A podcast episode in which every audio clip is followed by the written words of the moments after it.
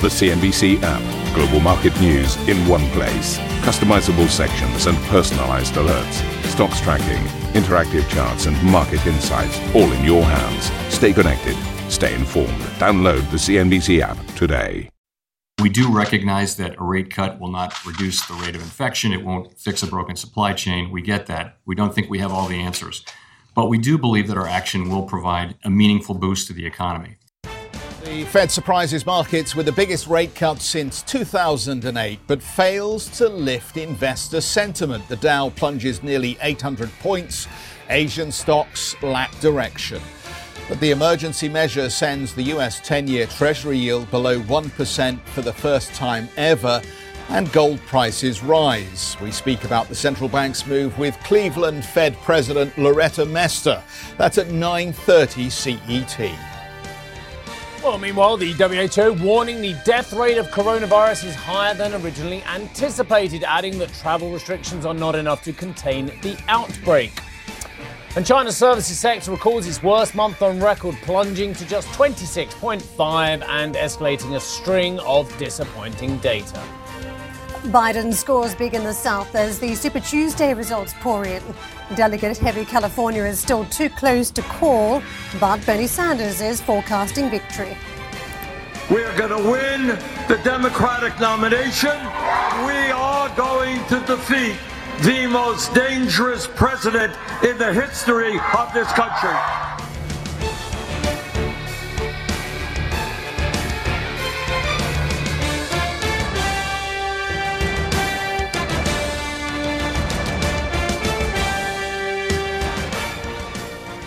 So, very good morning, everybody. We've come to the wall to talk a little bit about this big move we've seen in the interest rates from the Federal Reserve. It's delivered its first emergency rate cut since the global financial crisis in response to the economic impact of the coronavirus outbreak. The Fed cut its key lending rate by 50 basis points to a 1 to 1.25% range. The central bank says the virus poses evolving risks to the economy and that lower lower rates will help to maintain maximum employment and price stability. Now, the emergency move, the steepest adjustment since December 2008 when the Fed cut rates by 75 basis points. Speaking in a press conference following the surprise, surprise move, the Fed Chair Jerome Powell explained why the central bank chose to go ahead with the unexpected policy change despite underlying strength still in the US economy. What changed really was, I would say, over the course of the last couple of weeks, we've, we've seen a broader spread of the virus. We've seen it begin to uh, spread a bit here in the United States. But for us, what really matters, of course, is, is not the epidemiology, but the, the risk to the economy. So we saw a risk to the, to the outlook for the economy and chose to act. Well, Powell also addressed speculation of a coordinated move with other major central banks around the world after the G7 finance ministers and policymakers held an emergency call, which resulted, of course, in many kind words, but very little real action. Central banks are doing what makes sense in their particular institutional contexts, but we're all talking to each other on an ongoing basis. And our action today represents what we think is the right policy for us in our particular uh, institutional context under our domestic mandate. So let's uh, take a look at the markets. Uh, my markets are over there. Right, okay. 2.8% uh, lower is where the S&P 500 index closed. The Nasdaq down 3%. The Dow Jones Industrial Average down 2.9%. The banking sector hit uh, pretty hard as well. Uh, you see Bank of America down 5.5% and Goldman Sachs down 2.9%. Technology stocks also under a vast amount of pressure. 4.8% lower Microsoft, and we see Facebook down 5.4% as well. Let's take a look at the treasuries. We've mentioned the 10 year yield, uh, now trading at 0.9699. I'm going to push on to the Asian markets because we have seen a bit of a mixed picture across those markets as well. And uh, the Japanese stock market just inching ahead into the green. Hong Kong stocks moving south. We're down about a tenth of a percent there has been uh, a move by the central bank there, the Hong Kong Monetary Authority, lowering its base rate through the overnight discount window by 50 basis points to 1.5%.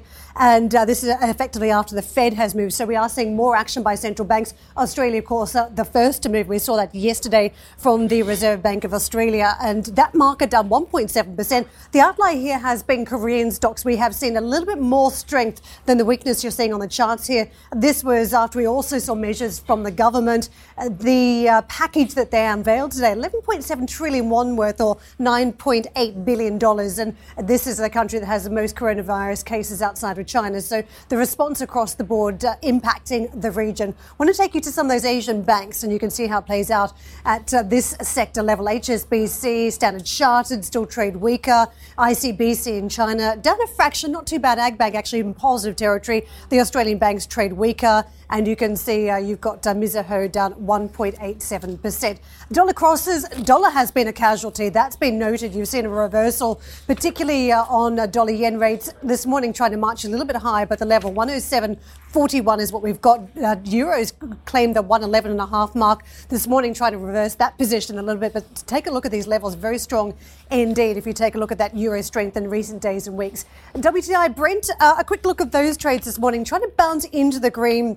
We've got a lot of chatter about what may happen later on this week from OPEC, OPEC Plus. Perhaps the Russians are on board now, run some sort of, of a concerted production cut, and WTI 47.90, so just below the 48 mark, and 52.61 And Brent. Gold picked up a bid yet again in the trade yesterday, 16.42. So we've marched higher on that level. And I think the question for investors, what do you do at this point? Do you go back into markets or is it too early? If you look back to the financial crisis, because now as we look at some of the, the big drops we've seen on markets, we've had extraordinary measures from the Fed.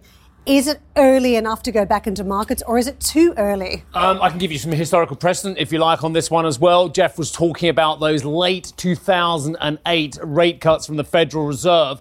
Uh, and then, of course, we saw um, a G20 meeting in 2000, April 2009, London. Between the two, the markets hit uh, a low in March. So after the rate cut in late 2008, it took another three, four months plus for the market to hit its low. That might give you a bit of dispiriting historical context at how long it takes the markets to find some form of stability. One thing I will say about the policymakers' moves is a couple of things. One, uh, on the Federal Reserve, I saw Jim Cramer tweeting yesterday, and I think Jim has got a fantastic gauge on market. I think he knows market sentiment as well, if not better, than most out there as well. And he said, Look, I was actually getting quite interested in this market now. I thought there was potentially an opportunity, but now the Fed has cut rates. Normally, that would be a green light to buy markets. Actually, I'm worried about what the Fed knows. The other point I'll make is about WTI and Brent as well.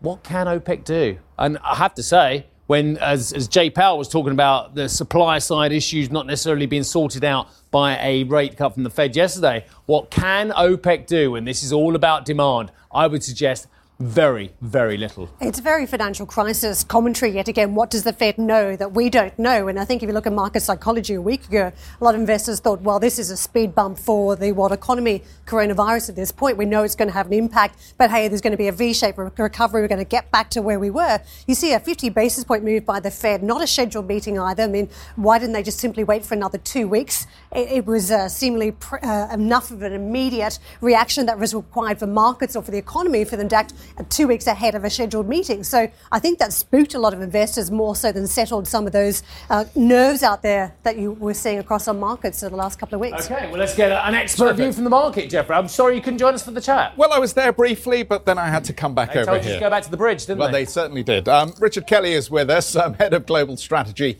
at TD Securities. Richard, very good morning to you. Thanks very much for joining us morning. here. Um, so let's just talk about whether the Fed had a choice, because I think um, to understand why this was done, we need to understand the circumstances in which Jay Powell thinks he found himself and why it was necessary to make this big 50 point move. Do you think it was the appropriate thing to do at this point? And do you think that the market reaction was also appropriate? I don't think there was any reason they needed to go intermeeting. I think what we needed was confidence, and I think you hit the, the nail on the head here that, I mean, we didn't inspire confidence. Even in the press conference, he came out and said, this can do nothing about the spread of the virus, this can do nothing about disruption in supply chains. Those are the two most immediate things we're trying to deal with. Six to nine months from now, it may be appropriate to have lower rates. In this immediate period, we needed confidence, and this did not help that. There should have been other policymakers, there should have been other responses last week to start to calm this market, and it didn't happen. So I think the, the, the issue here is is it appropriate, is it right for monetary policy to respond in this? No, not at all. However, no one else was responding, and now you're the one left holding the bag, and that was a bit of the issue. There is another narrative which says that credit markets were already begin to tighten up. Investors were fleeing risk assets. The consequence of that could be more difficulty for companies to get their hands on credit lines. This was a message to the banking industry and the financial system that we will do whatever is necessary to maintain credit lines to corporates and governments that are effectively cash flow negative right now. On that basis, was this the appropriate thing to do? We needed to ease financial conditions. There's no question. If you look at sort of what was implied by what we've seen over the last two weeks, it was the equivalent of about two and a half Fed rate hikes. So, in terms of that, from a one to one basis, you have eased financial conditions. But I think the, the broader point is there were other ways to provide that confidence and ease those conditions than just coming in and slashing rates, especially in an intermeeting two weeks before your scheduled meeting. That doesn't seem to have helped. I think the bigger issue, even beyond that sort of initial tightening, and I think you're right, like the credit market side of things is an important part of this mm. because for all of the volatility we've seen, we are not priced for a recession. And that's where you'd actually see the significant widening out of credit and equities. This is what we're trying to forestall by these sorts of emergency actions here. And if we don't get it right, that's a much bigger issue. I think that's the problem. What we saw didn't really stop that process, but it sort of put a band aid on it for now. So, what happens next? We were making comparisons to the financial crisis. If you look at the reaction uh, from the Fed, if you look at how markets are now starting to reprice, what you saw back then was coordinated action over a series of weeks and months. It wasn't just one meeting from the Fed, it wasn't just one dramatic move in interest rates, an unscheduled meeting. You had a coordinated response from central banks, from finance ministers, governments. And what you've seen from South Korea, if I can just bring this in, I wonder whether this is a precursor perhaps to the way other governments may respond. You've had almost $10 billion thrown at the system.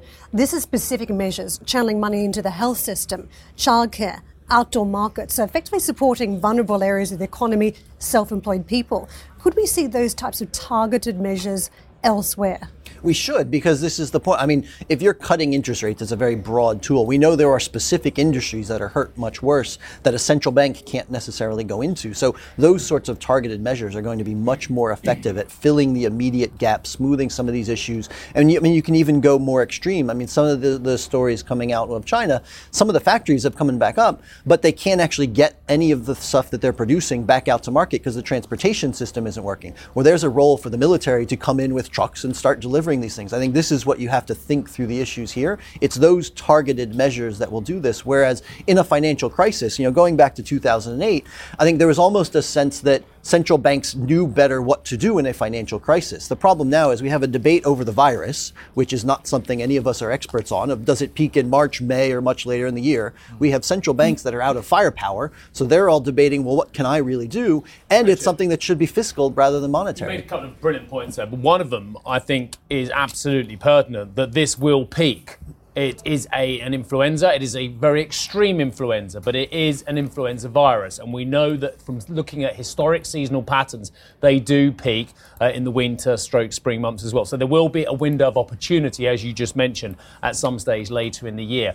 Does that mean that we've lost a certain amount of economic capacity, we've lost a certain amount of confidence and business activity, but it will pick up, unlike the great financial crisis, which some of us believe hasn't particularly gone away because of the huge debt loads around the world? I.e., my point being is, um, can we put a timeline on this and say, okay, we've lost this amount of economic activity. This, that has gone for good now. We're not going to get some of it back, but actually we can recover from this point onwards. I mean, this is what the medical community is debating, but all of the past evidence suggests they're that the ones who know what they're talking about rather than us in, in, many ways. Exactly, but I think I mean that is the expectation, right? That at some point when the weather gets warm, and this, this was the discussion even early on, you saw this spread much more rapidly in colder environments than warmer because there is something that naturally kills it. So as we move along, that should be something that helps us, but it will still won't go away at that point, and some of these restrictions will still remain. So I think what's happening now is it's not the virus that's destroying economic activity; it's all the measures we're putting in place to stop its spread. And if those remain, even in August, when there's still a case breaking out here or there, and we're still not having events, well, that still has an economic implication. But yeah, I think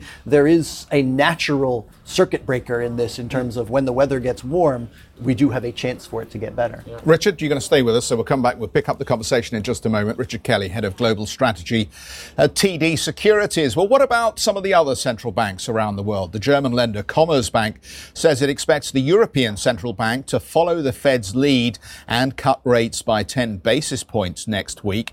ECB President Christine Lagarde has said the central bank is ready to take appropriate and targeted measures to combat coronavirus. The next policy meeting is set for March 12th. But Annette Weisbach, who joins us with more on the ECB. The ECB is already in a sticky position because they are currently reviewing the use of monetary tools and of course the targets that they've set themselves. So, given that there is dissent already within the governing council about this strategy, what room does Christine Lagarde have for further easing? Well, actually, that's a good question, and especially when it comes to rate cuts. I think she'll have a hard time to find a majority in the governing council to really uh, enact rate cuts in order to combat uh, that coronavirus virus crisis, which has its impact on the Eurozone economy. I just last week uh, caught up with the Bundesbank president Jens Weidmann, and he was crystal clear about the fact that he doesn't believe that a central bank can actually enact any positivity into a supply chains disruptions and that he will not target financial market disruption as well with some uh, sort of uh, rate cut. But what we could actually get is that what Reuters is reporting, I was hearing that as well. We could get some targeted liquidity operations they are just coming up with now. And that could especially be um, yeah, targeted towards small and medium sized enterprises because they mostly likely will feel the brunt from the coronavirus impact.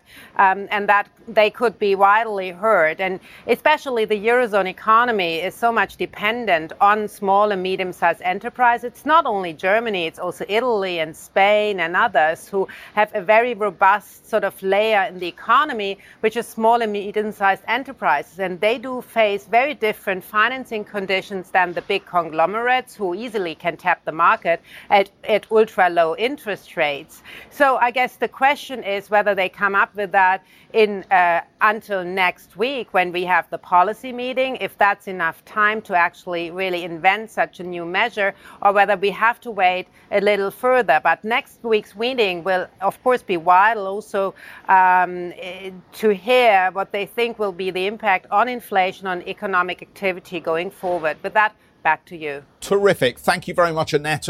Still to come on the program, we're going to talk some more about the Fed's latest rate cut. We have Cleveland Fed President Loretta Mester joining us. That's a first on interview at 9:30 CET and our colleagues later today in the US will also speak with IMF Managing Director Kristalina Georgieva. That's a first on interview. That'll be 17:30 CET. And coming up on the show, a two-horse race. Joe Biden wins big on Super Tuesday, but the biggest prize of the night reportedly goes to Bernie Sanders. That's despite Mike Bloomberg spending what, half a billion, something ridiculous. Anyway, he's got a few quid left. Uh, we break down the results so far after the break. And just a reminder if you don't have time to watch us on screen but want more on the big market moves in markets, uh, views on how to navigate them, we have our own podcast. It's available in all the obvious places.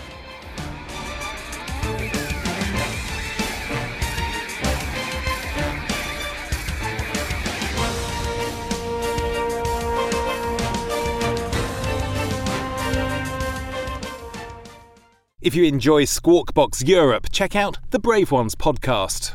The series explores the rise of some of the world's most successful entrepreneurs. Through exclusive interviews with family, friends, and colleagues, the Brave Ones podcast features stories of determination, resilience, and ingenuity. Available on Apple Podcast, Spotify, and Google Play. The Brave Ones podcast presented by Credit Suisse.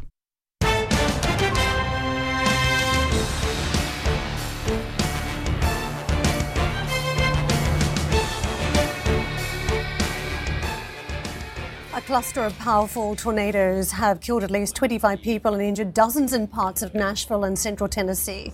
A number of people are still missing, while tens of thousands of households and businesses were left without power. President Donald Trump plans to visit the disaster site on Friday. Uh, Joe Biden had a strong showing on this Super Tuesday, winning the most states. NBC News is projecting the former vice president won eight states most of the night. Bernie Sanders, though, is leading in the mega state California, which will be the biggest prize of the night. NBC News has not declared Sanders the winner yet. Meanwhile, it was a yeah, dreadful night, let's be honest about it, for Michael Bloomberg. NBC News is reporting that he plans to reassess tomorrow whether he should stay in the race. Joe Biden addressed supporters prior to the results in California, where he pointed to his resurgence. but things are looking awful, awful good. For those, those who've been knocked down, counted out, left behind, this is your campaign.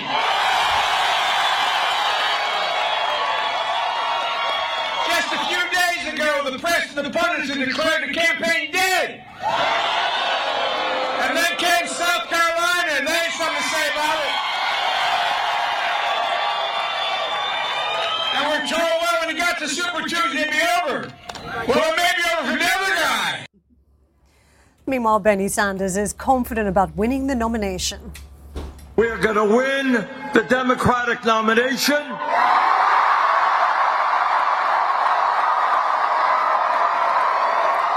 And we are to defeat the most dangerous president in the history of this country. We are going to defeat Trump because we are putting together an unprecedented grassroots, multi-generational, multiracial movement. Uh, Thomas Gift has joined us, Assistant Professor of Political Science at UCL. Thomas, we're making a hell of a lot of assumptions already. Let me just confirm. Is it now Sanders versus Biden? Is that it?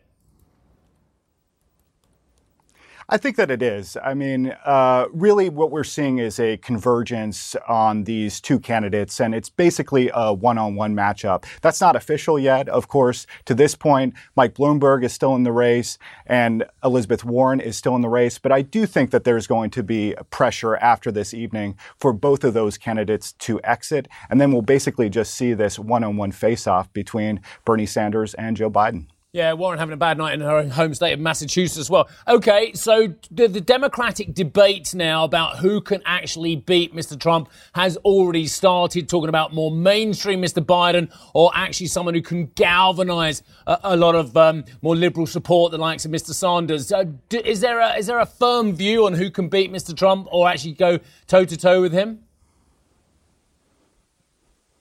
Well, I think that there are uh, very uh, differing viewpoints on this question, obviously. And I do think that both sides can make a reasonable case.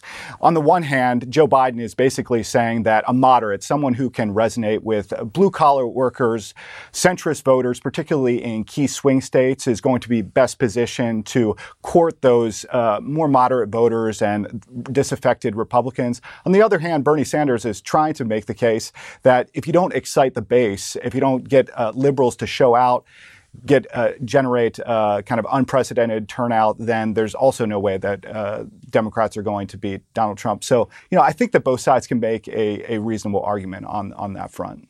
Thomas, uh, some of the reports were concerning about the very last minute decisions that Democrats were making as they were heading to, to, Super Tuesday, that they was really just coming down to the wire, and many felt like they didn't have the perfect candidate. What do you make of that after all of the uh, the last couple of years debating how the Democrats you know, lost to, to President Trump, but they still don't have the perfect candidate at this point? Yeah, well, I think that they're going to basically have to go with what they have at this point. You know, I do think that um, Joe Biden uh, could make a really good candidate to go up against Trump. Uh, I think that he speaks to centrist voters. I think he speaks to moderate voters. And I think that he can appeal to a lot of uh, individuals in those key battleground states that are ultimately going to determine the outcome of the election. But of course, there's no perfect candidate, and there's always going to be some second guessing and some Monday, mor- Monday morning quarterbacking about who should be the nominee and who would be best positioned to beat Donald Trump. Thomas, I mean, from the policies that are out there, I mean, one thing that's striking is pretty much all of the Democratic candidates are talking about tax hikes and things that, from a market perspective, are not seen as very positive. So while they may be more palatable for Biden to come through, what do we need to think about from how that, that policy evolution may look like once it is one on one between either Sanders or Biden and Trump? Yeah, that's absolutely a great question. And I think that economic issues, you know, broadly are going to be a, a, core issue of this campaign. Certainly, Sanders has more of an interventionist approach, uh, thinks that expansions of government in key areas of, of policy is best for helping particularly uh, lower income workers and middle income workers. Uh, Joe Biden probably would be less interventionist on that front. But, you know, just between now and the election, also fluctuations in the economy, unforeseen events, as we've seen with the coronavirus and the effects that that's had on the stock market, that could also uh, play a significant role, I think, between now and election. Thomas, can I ask you about the money? Because uh, Klobuchar's uh, campaign ground to a halt, it seems, because she just didn't have the funding to go on. Biden has talked a lot about getting the financial support, but the reality is it hasn't really come in as yet. Are we sure that that money is there to be available to him to continue his campaign, given that we know uh, Bloomberg has plenty of firepower of his own if he needs it?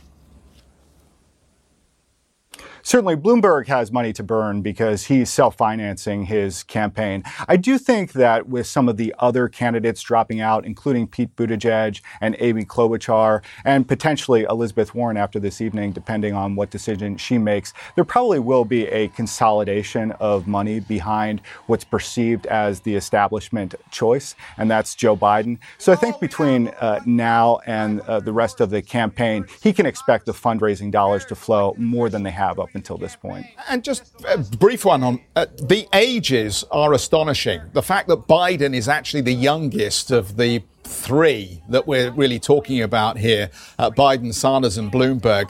Um, are millennials going to turn out and vote for a 77 year old?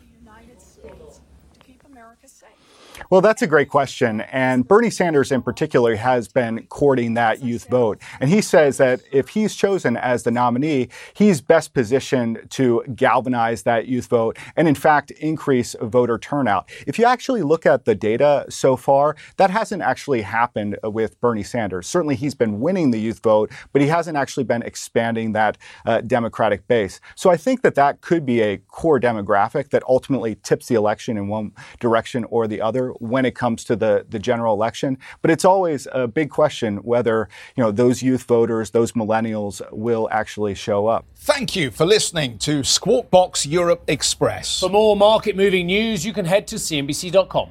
Or join us again on the show with Geoff Cutmore, Steve Sedgwick, and Karen Tso, weekdays on CNBC.